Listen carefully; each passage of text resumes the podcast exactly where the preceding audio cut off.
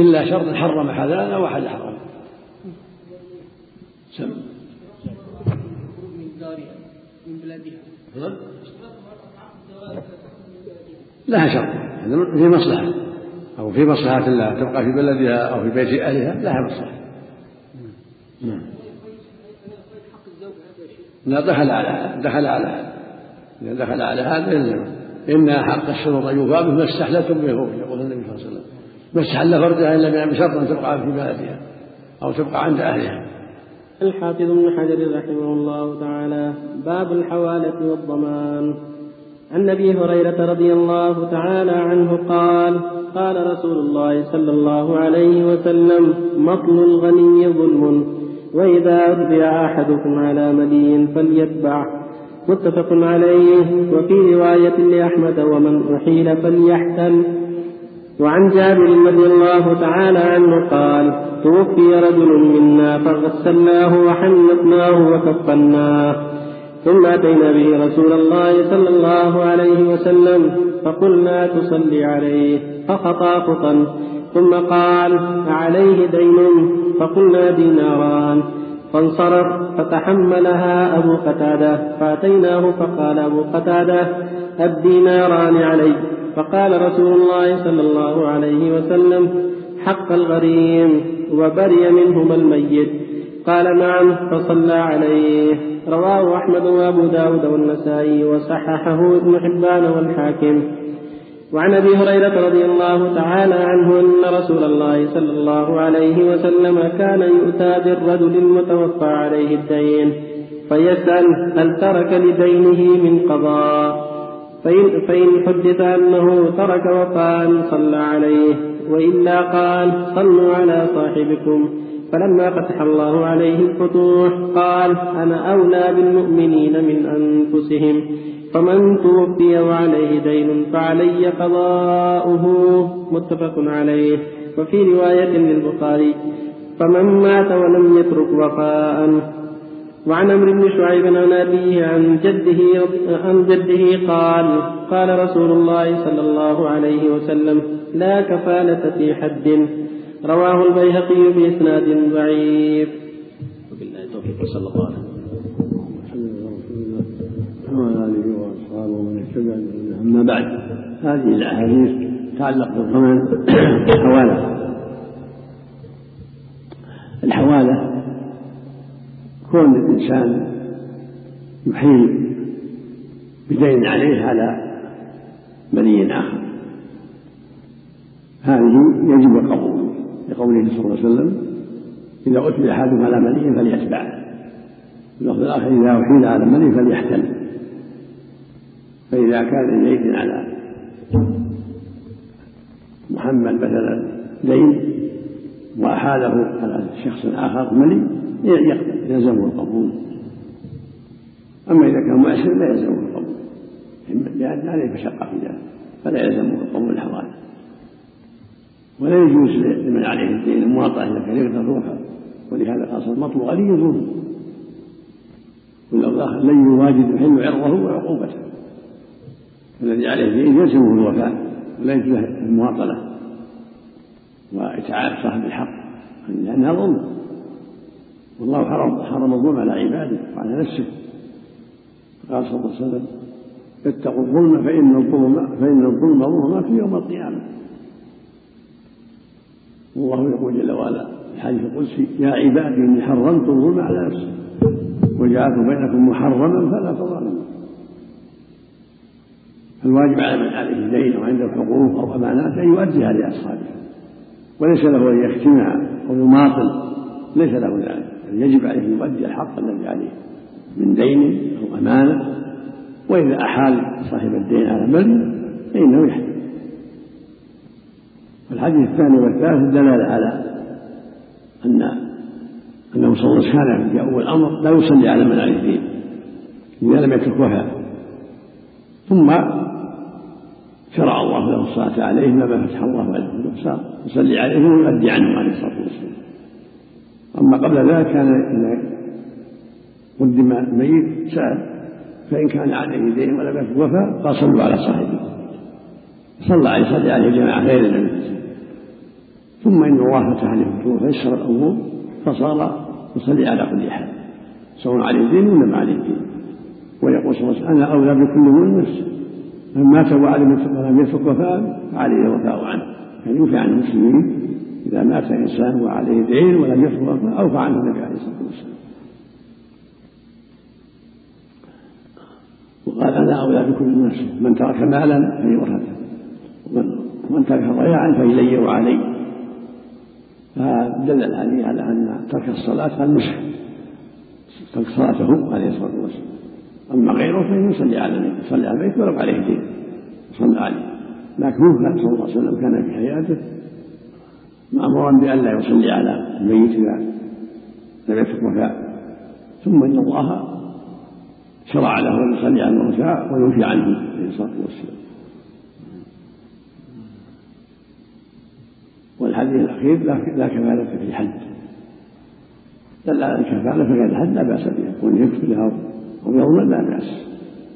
يقول زيد ترى حق فلان عندي ترى يومين ترى كفيل لا حرج من باب التعاون بين المسلمين لأن قد يحرج المدين يلزمه صاحب الحق فيقول أنا ضمين أمثله كذا وكذا وأنا ضمين أنا كفيل يسأل أخيه ويساعد أخاه في مثل هذا.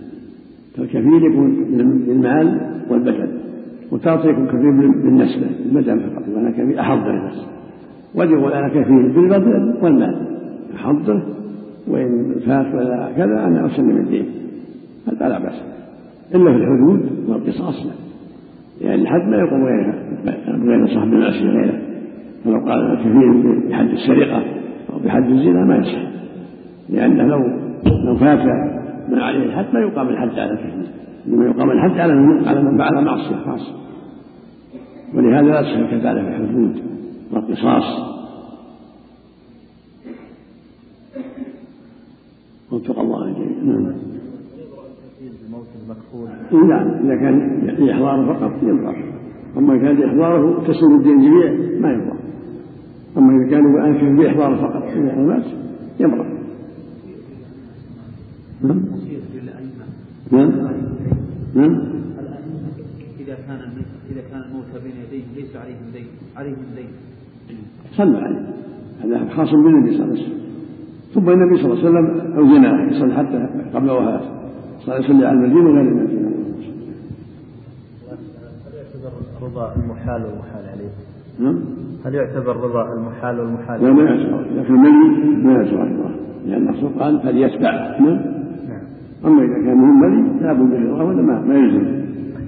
والأمر الوجوب الله نعم. هذا الصواب.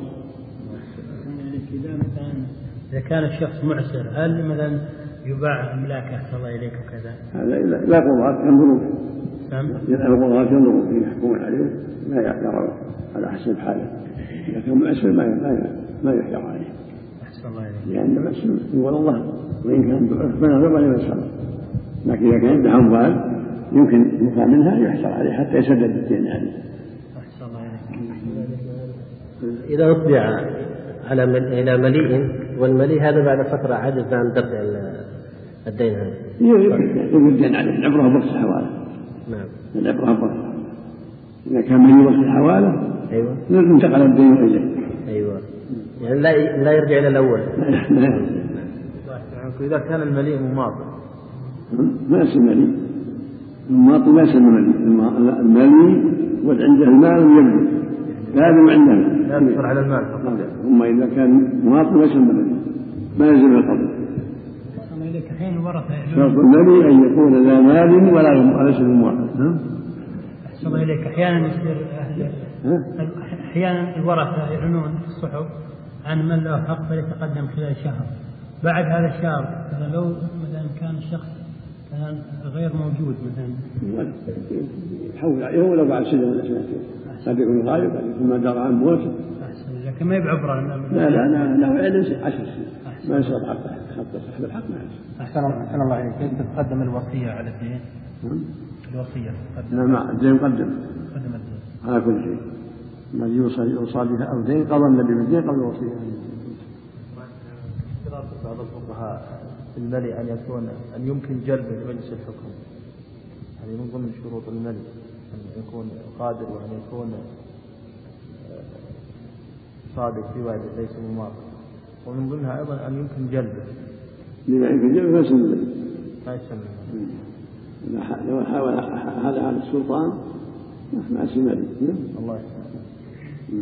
أحسن الله إليك. ما يتجهز به الميت؟ من يتقدم على الدين؟ ما يتجهز به الميت؟ الجهاد نعم.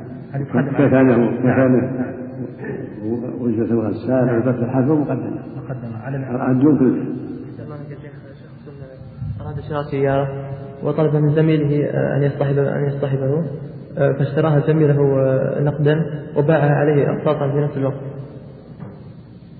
إذا شراها ونقلها لا بد أن المال لم لم اسمه. نعم تباع حتى يحوزها التجار لا ما يجوز يبيعها في المحل حتى يقبضها وينقلها. حتى ولو على شخص آخر نعم. إيه ولا يبيع حتى ينقلها من من من من محل البيع إلى محل آخر أو من بيت البائع إلى محل آخر كان ابن عبد وابن عمر كنا نضرب على بيعها في المحل حتى ننقله من على السوق إلى أسفل ومن أسفل إلى أعلى نعم.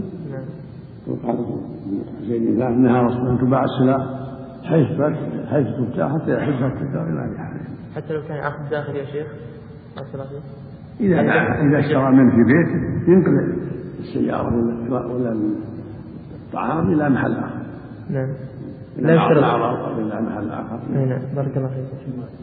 قال الحافظ ابن حجر رحمه الله تعالى باب الشركة والوكالة عن أبي هريرة رضي الله عنه قال قال رسول الله صلى الله عليه وسلم قال الله تعالى أنا ثالث الشريكين ما لم يخن أحدهما صاحبه فإذا خان خرجت من بينهما رواه أبو داود وصححه الحاكم وعن, وعن السائب المخزومي رضي الله عنه أنه كان شريك النبي صلى الله عليه وسلم قبل البعثة فجاء يوم الفتح فقال مرحبا بأخي وشريكي رواه أحمد وأبو داود وابن ماجه.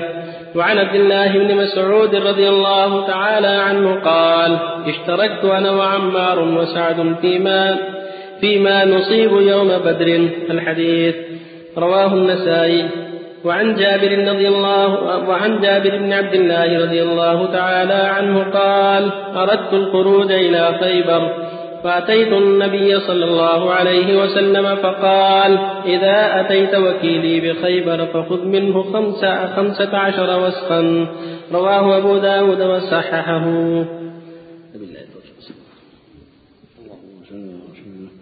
وعلى آله وأصحابه ومن اهتدى أما بعد هذا الباب في الشركة والوكالة. شركه جائزة والوكالة جائزة بالنص والإجماع والناس بحاجة إلى ذلك. يجوز الاشتراك في الزراعة في التجارة في غير ذلك من الشؤون المباحة. على وجه ليس فيه ضرر. كشركة العنان والمضاربة شركة الأبدان شركة الوجوه شركة المفاوضة. في أنواع خمسة شركة. فإذا تشارك على وجه ليس فيه غرض فلا حرج. يقول الله جل وعلا أنا ثالث الشريكين ما لم يكن احدنا صاحبا فإذا أنا خرجت قال خرجتم بينهما هذا فيه أن الشركة فيها خير عظيم مع الصدق والأمانة والله شريكهما بالتوفيق والعناية والهداية والتسديد إذا صدقا وأديا الأمان فإذا خان نزعت البركة. وفارق الله وفارق فارقهم الله بما يشتهي إليهما من البركة. وهو فوق العرش فوق جميع خلقه. لكن معهما بالبركة والتوفيق والهداية والإعانة. في قصة أبي السائب لما جاء بعد فات مسلم قال مرحبا بأخي كان لا يبالي ولا لا يمالي ولا يداري كان شريكا في الجاهلية. هذا فيه أن الشريك الطيب يثنى عليه ويرحب به الذي يؤدي الحق ولا يخون ولا يجحد.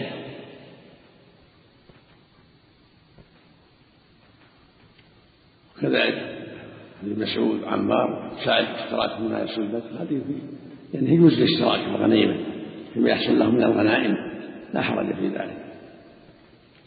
من سلب من سهم من غير ذلك. وهكذا حديث جابر في الوكالة الرسول صلى الله عليه وسلم قال إذا أتى وكيل بخير قل كذا وكذا وأعطى علامة قال إذا طلب منك علامة فقل كذا وكذا. الوكالة جائزة. لأن الناس يحتاجون إليها. قد وكل النبي صلى الله عليه وسلم كثيرا ووكل الصحابة أيضا. وكان النبي وكل أبا هريرة على صدقة الفطر في الحديث الصحيحين وغير ذلك. وكالة حجمها كثيرة فالمقصود أن الشركات والوكالات كلها جائزة بالنص والإجماع بشرط الأمانة وعدم الخيانة. وأن تكون موافقة للشرع. ليس فيها غرض ولا خداع أما إذا كانت فيها غرض فلا يجوز لأن الله حرم الميسر. والميسر هو القرار والقمار. فإذا كانت شركة ليس فيها غرض على الوجه الشرعي كشركة العنان ويشترك اثنان فأكثر كل يعود المال هذا يبذل كذا وهذا كذا. يتفقون على أنهم يتجرون في هذا المال والربح بينهما. سواء كان ثلاثة أو أربعة أو عشرة. أو يخصون العامل الذي يعمل. يكون واحد يعمل أو اثنين يعملون والبقية لا يعملون. فيقول لكم يا أيها العاملون لكم الثلث. أنتم. والبقية لهم الثلثان الشركاء أو لكم النصف أنتم العاملون والنصف الثاني للشركاء لأنهم العامل له حق يزاد من تعبه وعمله. كذلك شركة المضاربة. وهي النوع الثاني كان يعطي إنسان المال زيد يعطي عمر مال. يقول اتجر فيها المال والربح بيننا هذه لها مضاربة المال من شخص والعمل من شخص. سمى مضاربة يعطي هذه يعطي عشرة آلاف يعطي مئة ألف ويعمل فيها. لكن لك النصف ولي النصف لك الربع ولي ثلاثة الأرباع لك الثلث وليس الثلثان. يعني شيء معلوم. والوجوه يتفقون على أنهم كل يأخذ بوجهه يتفقون يأخذوا من الناس يبيعون للناس يتصرفون وما حصل هو بينهما. ما عندهم مال بس بوجوههم والأبدان كذلك شركة الأبدان منهم يشتركون يصيدون يروحون الصيد أو يعملون الناس بالعمل يحترفون عند الناس. بأبدانهم يشتركون في بناء القصور في الصيد.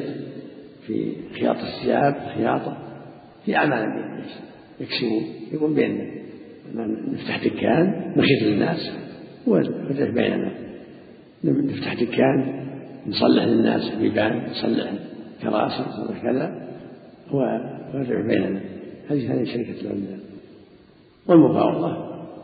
يقول المال بيننا المال نسبب فيه. هذا المال نسبب فيه نبيع ونشتري تشبه العنان لكنها أوسع من العنان كل واحد يتصرف يبيع ويشتري وهم متفقين على الربح الأنصار بينهم هذا يبيع وهذا يبيع والمال مختلط كله يتصرف.